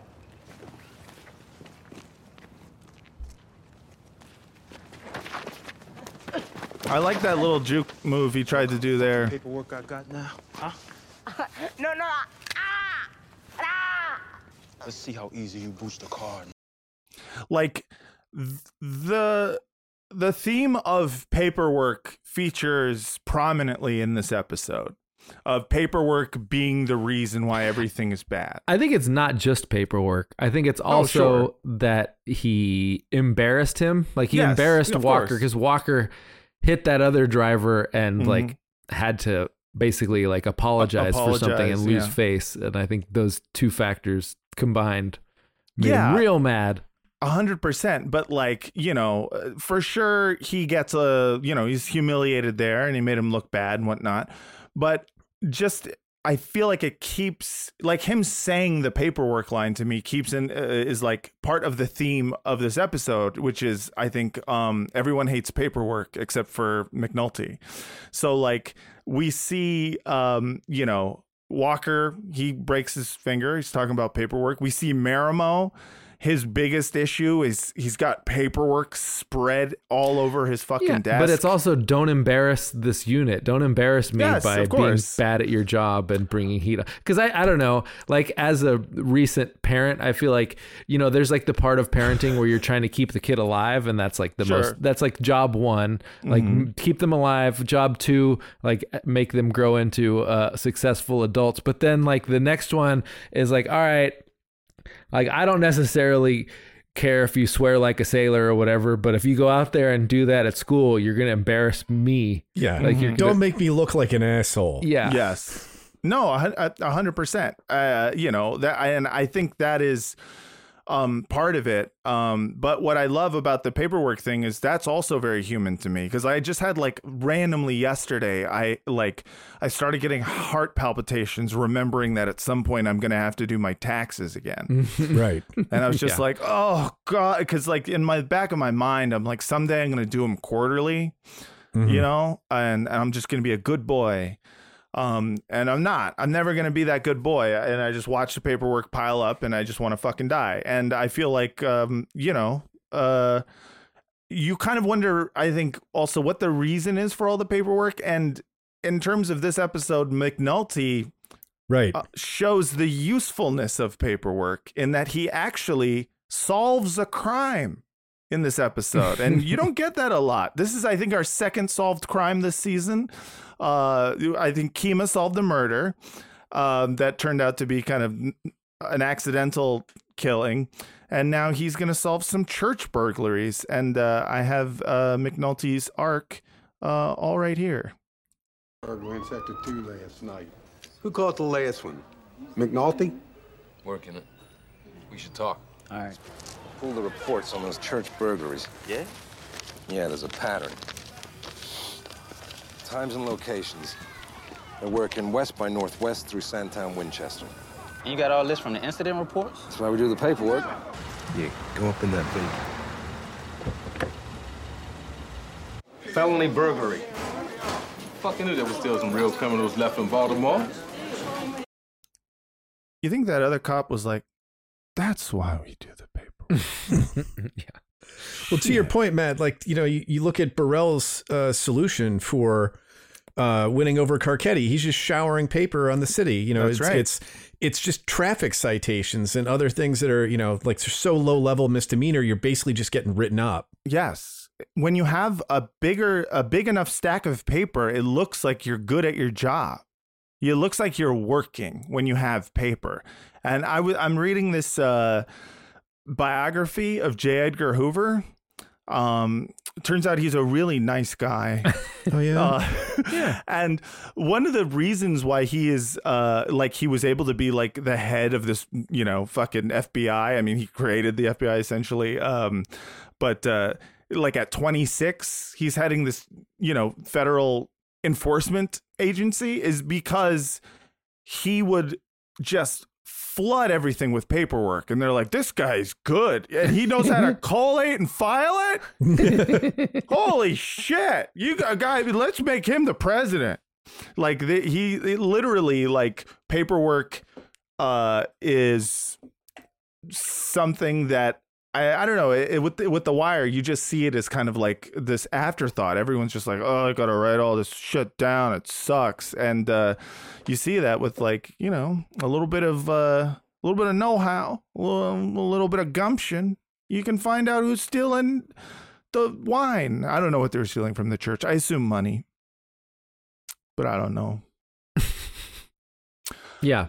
I'm All right, assuming well, money. Saints bones. Yeah. yeah. Parts of the true cross. Relics, Yeah, yeah. the holy water Right. drinking yeah. it Well, there's a whole like there's a blade tie-in there that I don't want to go into, but the holy water is important. the holy water is important. You got to have that holy water so that you can fight the the other Draculas. um, uh, but yeah, so uh, that's what's happening with McNulty. Uh, kind of uh, just uh, moving on to let's talk about the kids and let's end with everything that's going on with the children in this episode. A lot of things going on, like we said. Um, the Chris and Snoop and Michael's storyline is like uh, pretty simple. It's just a handful of scenes, but they are probably the most powerful scenes. Uh, you you actually get to see um, Michael uh, Break bad, as it were. break bad. Mhm. You know, yeah. You you finally get to see him be like, man, I better I better call Saul. you know what I mean? he finally says, I gotta go to Downton Abbey. You know what I'm saying? Um, I don't know what we're doing. We're gonna send him to the ER. We're gonna send him to the ER. you know what? You know what we're gonna do? We're, gonna, climb those Twin Peaks. I'm gonna set up a homicide Uh, yeah, to I'm illustrate life on the streets. Nicely done. I'm gonna start uh, uh, learn how to sing sopranos. you know what I mean, guys? TV rewatch. Um. So yeah, It's- he- he's gonna meet Franklin and Yeah. Bash. I yeah, uh-huh. yeah, Those, those are all much better. He's going to show them thing too about special victims unit. so he's uh we no we get to see him uh break bad. he becomes bad. He turned break bad and then you all right, Vince? Yeah, there was just a couple of madmen in that alley. You know, just getting so angry. Oh man, that was And now everyone's six feet under. Okay. Yeah. It's gonna be some people walking dead or All right, tonight. keep going. It'll be not funny for a while. It's It'll gonna be come back. again. Yeah. Okay, but uh, yeah, no, uh, he's uh, he doesn't say he was molested, but he gives a look like he was molested, and Chris seems to be the first one I think to re- really catch on to uh, to the you know the look of someone who's mad at their stepdad because they were molested and. And in that scene where he's uh, he pulls off the murder, I, I like part of me. I don't know if you guys read into it, but it was like, oh, is you think Chris Partlow is also a survival of child sexual yeah, abuse? I thought that was right? pretty, Oh, yeah. pretty obvious. I thought about that was pretty obvious too, but you Mhm. know, Right about the like seventh pistol whip, I was like, oh, I see what's happening here. yeah, yeah. Um, but uh, but yeah, you know, I um, I have that clip as well. My mom's. I just want them gone. Just want them away from me and Bug. The fuck you do to you?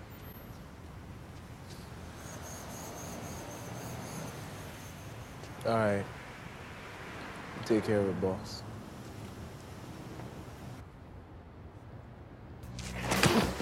I whoop Batman's ass. I whoop Batman's ass. I just have to have a little Wesley Willis this season.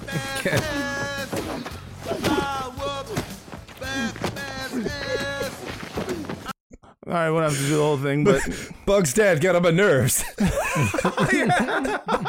exactly. Thank you for understanding. I feel like the He was a fucking asshole. in the first place. like the bigger question I had about that scene was like when when Chris is uh you know beating him with his bare hands Yeah, and spits on giving him, at the end giving him a uh, succession of punches.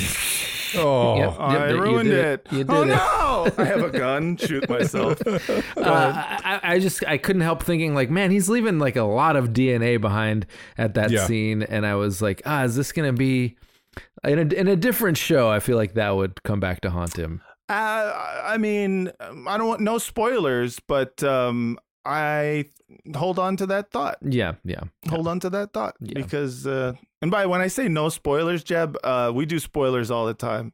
Oh yeah, we've done a lot. Yeah, just in case you were, you know, like what? We just gave Yeah. away. the Well, if I show. can't if I can't remember specifics, then I you know it's fine. Then I'm fine. And Yeah, I yeah, can't. yeah. So that's good. Yeah. Um. So yeah, he uh he he he whoops Batman's ass to death, and um and Michael is uh you know he's a changed man. You know he's he's broke bad. He is now uh Dawson's Creek. so um but the uh you know the other kids uh we've got uh Namond in this episode um is kind of being revealed to be the opposite of I mean he's been revealed to be the opposite of Michael throughout this whole season. Like you've watched this whole season and you've been like yeah I think Carver's um uh, you know heart pump Kool-Aid so to speak. Um but or sorry Namond's heart pump Kool-Aid but uh, in this one, you get to see him actually, like, literally almost cry when he finds out that he's going to go to juvie.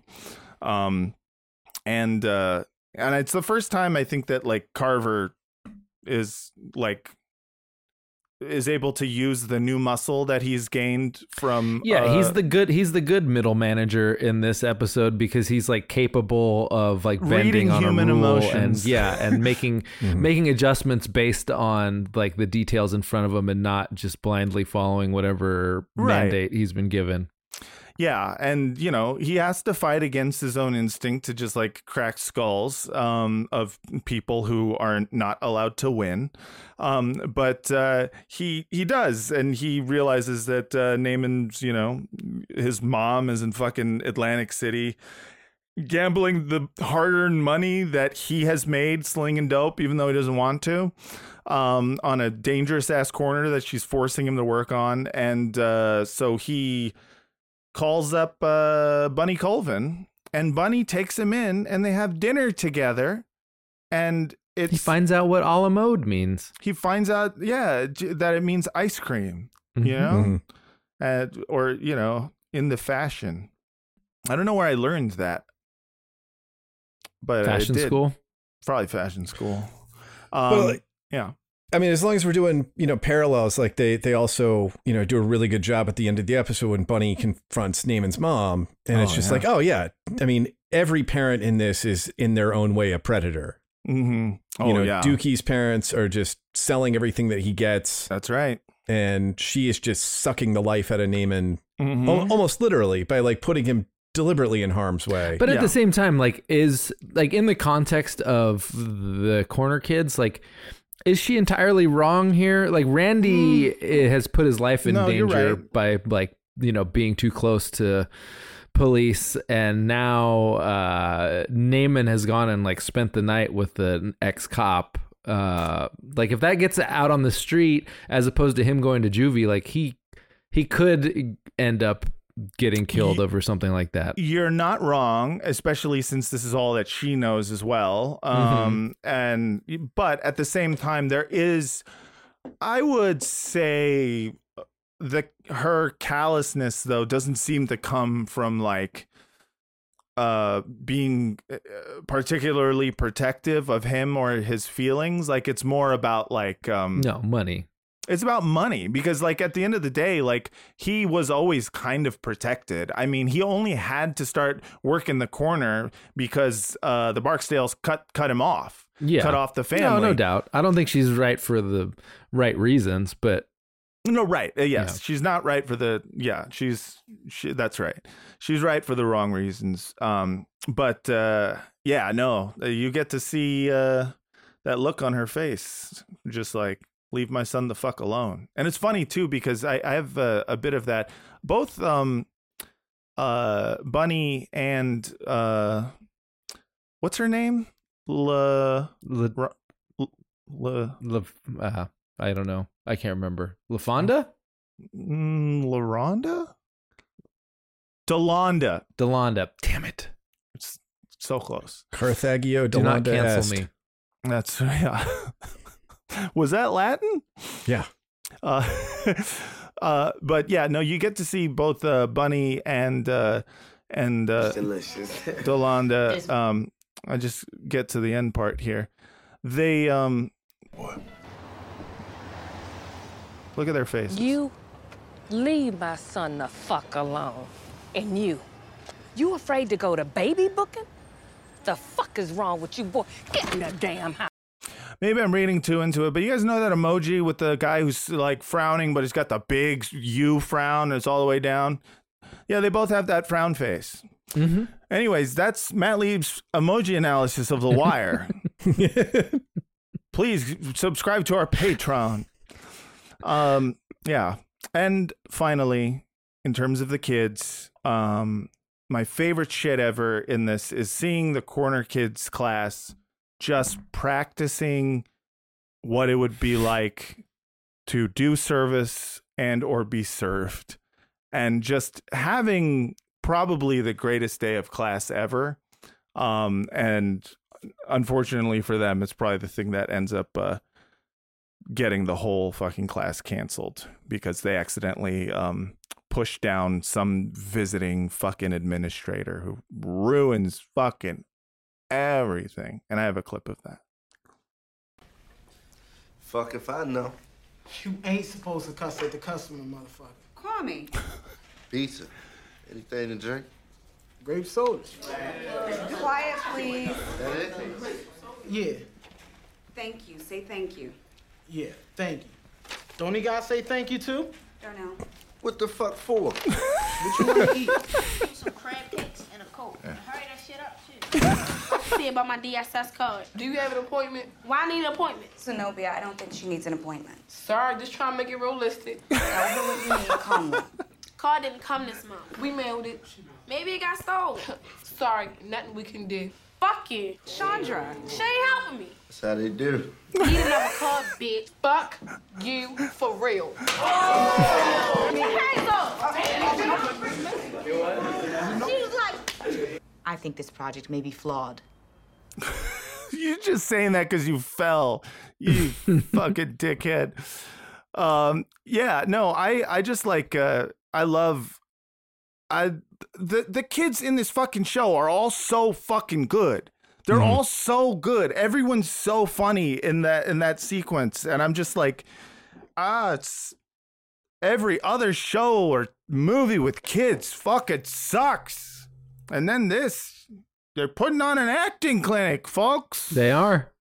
They putting really are. A, a clinic. Hey, you guys can talk. I agree. I, I really agree. They absolutely are. Is it that I talk too much? No, I just don't have any. I mean, What's you're right. wrong? Yes, you know, I'm, I'm too busy agreeing with you. I'm sitting Yeah. here and feel like reflecting this on how much I main agree with your problem. point. if I disagreed, I would have broke in, but I didn't, so I didn't have anything Yeah. to say. No, I'm Well- not giving you guys, uh, you know, uh, a lot of rope in which to make uh, bunny animals and stuff. I don't know. There's a, you know, what I'm trying to say. I'm not giving you the material. To, I do like the fact that that woman's solution, like reason for shutting down the program, is like, well, it hasn't succeeded across the board. Right. Yeah. Yeah. Immediately. Like, Yeah. we've done a trial program for less than a semester. Yes. With the, some of the most troubled kids we can find, and we don't have a 100% success rate. Let's just quit now, which to me is like every single, like, any alternative to the war on drugs I've ever seen as Yes. a policy measure Yes. is like Yes. you've got three months and you have to be perfect. Yes. Otherwise, we're just going back to you know the DEU cracking skulls. Yeah, I also like that the like the main administrator lady who's an outsider who came in, like her her response to the program is driven largely by how much she resents the person explaining it to her.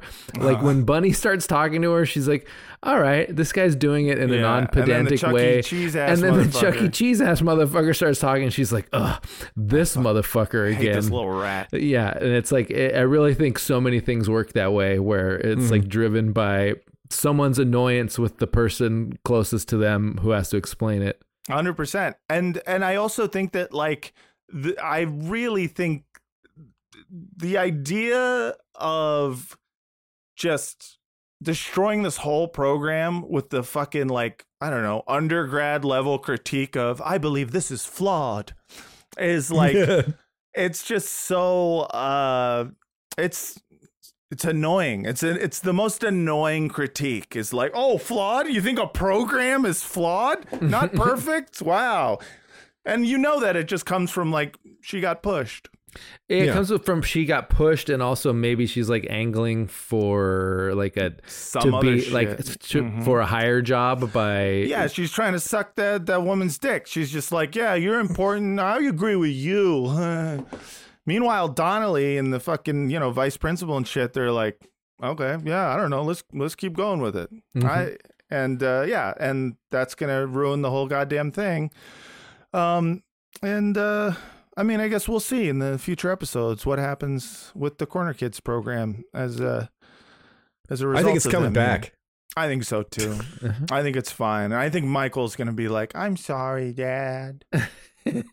I are you okay?" He's gonna pet him. Are you okay, Dad? Dad, wake up, wake up, Dad. You know, Land Before Time style. Mm. Remember Land Before Time when Yep, that yep. meteor Mhm. hits? I don't, but I'm gonna say that I The do. The meteor hits because the brontosaurus was a child molester. Well, that's a good reason. guys, if I had to give this episode a letter grade, and I do, it would be a solid B plus. Vince, what would you give this? Mhm, solid B plus. Yep, yep. What? It's okay. Jeb, what would you give this episode if you had to give it a letter grade? Well, I mean, you know, we already talked about, uh, you know, just how good the kids are, and but we've also talked a little bit about, you know, like the the sort of the pedantic nature of you know Prezbo's dialogue and like the course. foresh- the heavy foreshadowing of Yeah. Bodie, and so like Yeah. there's a lot that's really solid here, but there's just a little that takes some of the the, the velocity off the fastball, and for me, that's you know, it was going to be an A minus, but I'm gonna have to settle in at a B plus as well. Oh mm-hmm. Mm-hmm. man! All right. Well, it's a shocker, but the grade for this episode. Solid B plus episode of The Wire, and a solid A plus plus plus plus plus plus plus plus plus. What? I, I had a lake trout before we get out of here. Oh yeah, You had a lake trout? Yeah, no, it's uh, our segment Lake Trout where we explain some of the delicacies of the Baltimore area. Wait, wait, wait, Ah, wait, yes. wait, wait, wait, wait. Lake trout. No lake, no trout. Bitch, I'm from Baltimore. You say you was, I never see you. Lake trout. He loves his record scratch. Can't take it away from him. Um, yeah, Yeah, we see a brief scene of Omar, and he's uh, he's eating a coddy, and his boyfriend. He asks his boyfriend if he wants it. He, he looks like he's really enjoying that coddy. It looks delicious. It does look very and good. he's and his boyfriend doesn't want, it, and he's like, "It's from Faidley's." So then I, of course, looked up what a coddy is Mm. and Faidley's, and uh, I found this video of a woman explaining uh, the coddy at Faidley's. So, Oh shit! oh, sorry. I guess I need to send that to you for you to play it, right? yeah, send me a video. Here you go.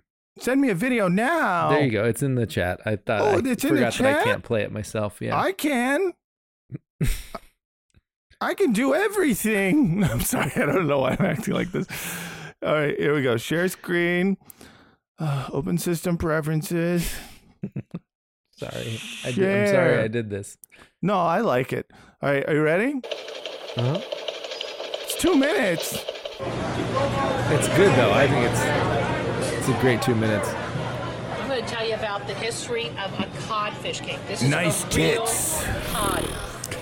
There are several Sorry. different coddies out there, but what we have here at Faidley's is the traditional Northern European codfish cakes made out of dried salted cod. Mm. The cod was brought in and was dried and salted and cured late in the sun Mm. so that they'd have it year round in all Show me them tits And what they again. would do is reconstitute, Mm. soak the coddy. This is the, the uh, I'm sorry. codfish. This is the salted cod. Soak it overnight. Boil the salt out of it. Pour off fresh water. Boil it again. I want you to could make a salt my out of it. cod. The most common dish was the coddy, where you'd use the fish with a combination of onions and potatoes and spices and you know some nice parsley, and put it together in a in a cake and fry it as a as a meal. We use actually here a combination of the dried cod and fresh cod meat in our codfish cakes. Yeah, got a lot of meat in those cakes. yeah, that's good. I mean, it's basically Talk about cod cakes. My girl's got them. Sorry. Yeah, Yeah, yeah. nice. There we go. We're all uh, doing it. it's a nice it's a nice croquette made of uh, bacala, which is what the Italians would call salted. I feel cod, bad and that it I was looked talking- really, I it was- looked really good to me. I was I kind don't of sexually harassing the video the whole time, and I'm not were. that guy. Kind of? I'm actually a good guy. A little bit. A little bit. I'm sorry. I, I've I've been up for so many hours. I'm just upset as a Norwegian. You know, I'm mm-hmm. upset that they took cod and they didn't soak it in lye. Yeah. And then turn it into just a, a mm-hmm. heap of Of, of, of glue-like- vomit-inducing Yeah. weird shit. just a repugnant substance. In And- fairness, that they, they did turned take it into a Elmer's. chemical weapon. They did Yeah. take it, salt it, put it in the sun, and then boil it twice and then deep fry it. I mean, like they did do a lot to it, but I think a lot of those steps, I think they really did make it probably taste better in those steps. So good for I'm them. sure. just a, a total war on texture. Like Yeah. how many? This is twice boiled fish. Oh, Yeah. thank you so much. Yeah. All food should be goo and then fried. How many days has this been simmered? In the Yeah. sun too. I mean, if but- you're going to turn it into goo, the best way to treat that goo is to mix it with potatoes and deep fry it because then you got a Oh, nice crunchy outside Yeah, and that crunchy gooey, you make that goo work for you. I think that's smart. Oh man. That is good goo. Making goo work for you. Make goo work I was a for you. I was a little disappointed that her accent was not more bone chillingly. Uh, I was Balmer. waiting for it to be more, and then um, Yeah. but then I kept making titty jokes. I- It's in a s- no, go ahead. I wanted the full Donnelly or Landsman I out of that. Yeah. I know. We never get enough of it. I feel like um, in the real world, I just, I'm just so excited to meet someone with that accent some one of these days. Yeah, know? me too. As soon It's as a we get solid A plus episode of Pod Yourself the Wire. Jeb Lund, thank you so much for coming on the show and talking about the Wire with us. Thank you for having me. Thank you for putting together an A plus presentation. I agree. I'm also rating this episode an A plus. Yeah, yeah. I mean, you're correct. It is an A plus episode, and that's that's thanks in part to you as well as Vince, as well as Brent Flyberg, our producer. But Jeb, where can people find you on the internet? Uh, so you can find me on Bluesky at Mobute, M O B U T E. Uh, you can also find It's Christmastown, uh, our Hallmark podcast, where we gently make fun of how just bizarre those movies are Yeah. uh, on really every podcast platform. And that's kind of all you need, I think. Yeah, well, check those out. It's a great fucking podcast, and, and if you need a blue sky invite, um, I have a few hundred. Let me he's know. got a few hundred, so Hmm. just hit up Jeb and get that blue guy. Thank you so much, Jeb. Thank loved, you. Loved having you. Wires. Patreon.com slash frotcast. The $8 tier gets you a shout out. You get a street name for the money you spend. Why didn't you spend money on something else when you could spend it on a fucking name? Vince, we have 3 three, three, three eight dollar tier guys. Um, so for you to give names, first is Chris Hurd. Hurd. Um, we're gonna call this guy Amber. Boom. Amber. Done. Amber Heard. Done. Is she lying? We don't know. Ruth Weber. Weber was I, I I could. just met her. oh, sure, No, no, no! Don't do that. No. Go where you were going. I was well, I was gonna go with Chris Webber, like timeout, but then I was like, nah, Weber. We're gonna call her the Spider because she's out there webbing. She's making that web spider. Uh, and last but not least, Sam Ennis. Ennis the Menace. Oh, We love a we love a rhyming nickname, don't we? love Flo? when nickname rhymes, guys. If you want to hear your name on your favorite The Wire podcast, Go to patreon.com slash frotcast and sign up for the $8 tier. You also get all the bonus episodes. You know, you get uh, me and Vince talking about other things, Mhm. talking about other things. We're gonna get so many bad reviews about how we how we genuinely think we're so funny uh, after this episode. But you know what? I don't care. He was making me laugh, and I'm not We don't think we're so funny. I mean, we do think. I think. Sometimes we laugh because we're uncomfortable. Was that why you laughed? Sometimes. I thought it was because I was fucking That, crushing. that too. That too. Frotcast at gmail.com for all your questions, comments, and concerns. Vince, what is the Google Voice number? 415-275-0030. Alrighty, everyone. Thanks again so much for listening. And until next time, if you come at the king, you best not miss.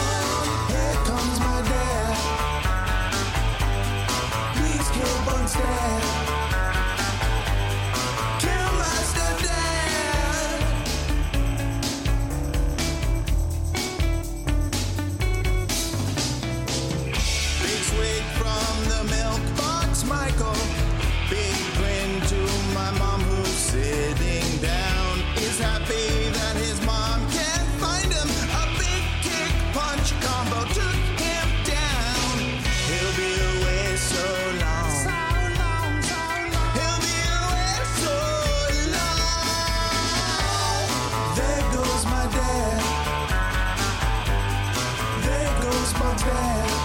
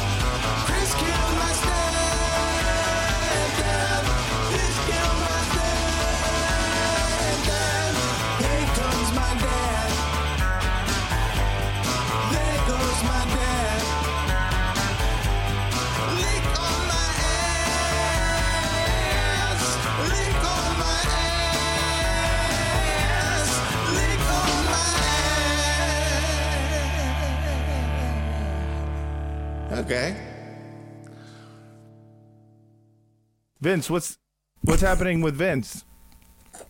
My light my light stopped working. Oh, th- is your recorder still on? Yeah, it's still on. Uh, that, that I don't care. That's fine. okay. Um, It's a anyways, new light. I was just, you know, I'm working on it. Uh, it's fine. I maybe I thought it was you, uh, you also could have been like, we don't have to talk about ISIS right now.